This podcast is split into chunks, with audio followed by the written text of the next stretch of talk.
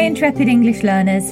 I hope you're having a great day. In today's blog post, I'm going to talk about the basic elements of English word formation. Before we start, there are a few linguistic terms that I need to clarify. The main English word classes. A word class is the category of a word, such as noun, verb, adjective, adverb, etc. Verbs.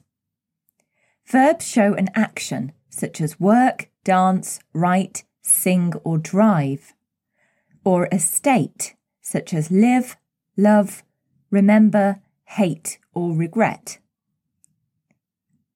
Nouns.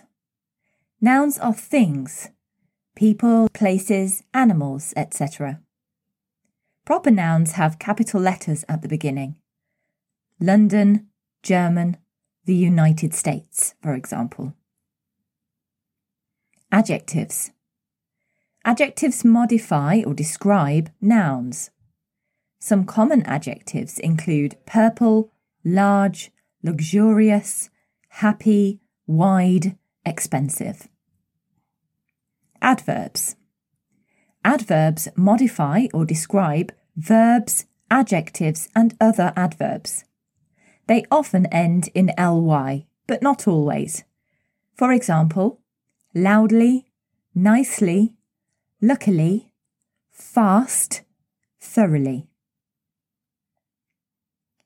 As an English learner, you will know that it's important to use the correct word classes in your English sentences.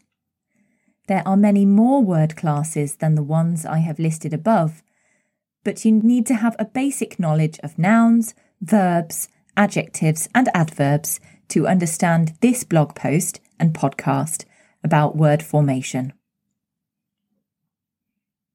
In addition to word classes, we're going to be talking about word forms today.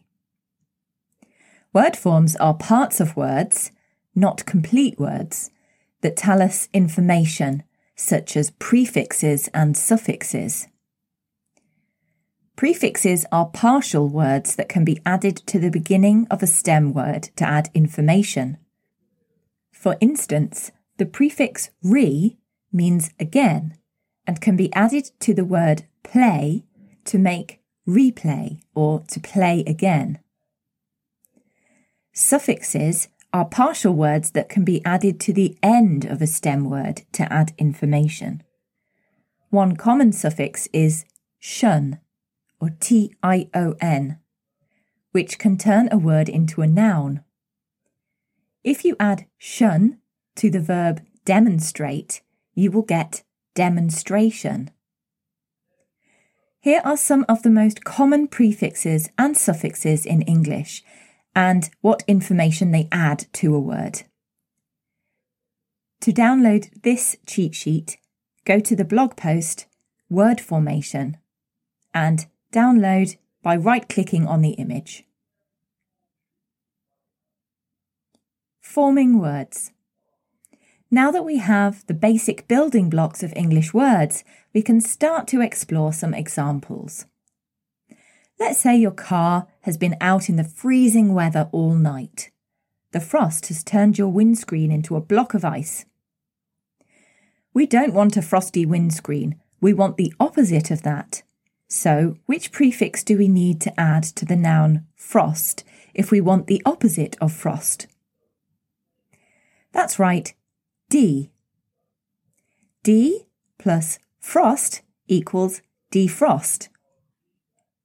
Not only does that little prefix D tell us that we want to remove the frost, but it also turns our noun frost into the verb defrost. Isn't that clever? Let's try another one. Imagine you're at a networking event, meeting some new business contacts. You might hear people use the job titles investor, photographer, and recruiter well, you know that the suffixes er, er, and or, or, are added to the stem word to show someone's role or job. You've just met someone who invests, someone who photographs, and someone who recruits for a living. Now you can make small talk with your new contacts with confidence. When you're learning new vocabulary, these prefixes and suffixes can give you clues about a word's meaning. For example, now that you know that the prefix de describes the opposite of something, next time you're watching the news and you hear the word de escalation, you can understand that the newsreader is describing the opposite of an escalation. Right, now it's your turn to practice what you've learned. You can leave your answers below the blog post. Exercises.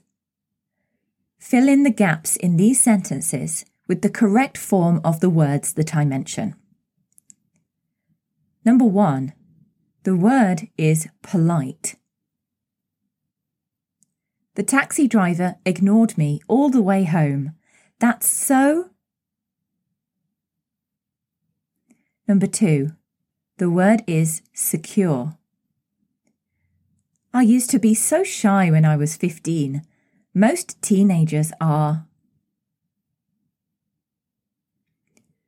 Number three, the word is home.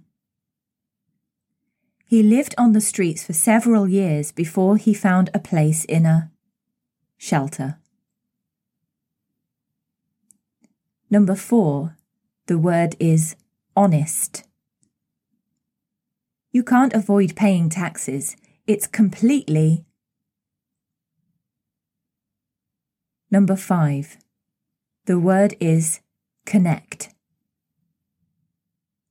Make sure the hairdryer is before you fix the switch, or you could be electrocuted. Number six, the word is literacy. Charities like the Malala Fund are working hard to reduce female in the poorest countries. Were you able to recognise which words you should add a prefix or suffix to? One of them should even have a prefix and a suffix. If you have any questions or you'd like to give your answers to these exercises, go over to the blog on the Intrepid English website, intrepidenglish.co.uk. This is the first of the series of word formation blog posts. If you've learned any new words from this blog post and podcast, please remember to include them on your Excel in English sheet. If you haven't yet signed up, go over to the Intrepid English website.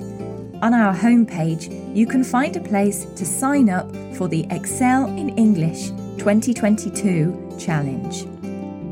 Every week this year, we're encouraging our students to record three new words, two new collocations or phrasal verbs, one new idiom, and any grammar point you've learned that week. By the end of 2022, you will be more fluent in English, you will have a larger vocabulary, and you will have practiced with a supportive community of English learners and teachers. From everyone at Intrepid English, have a wonderful day.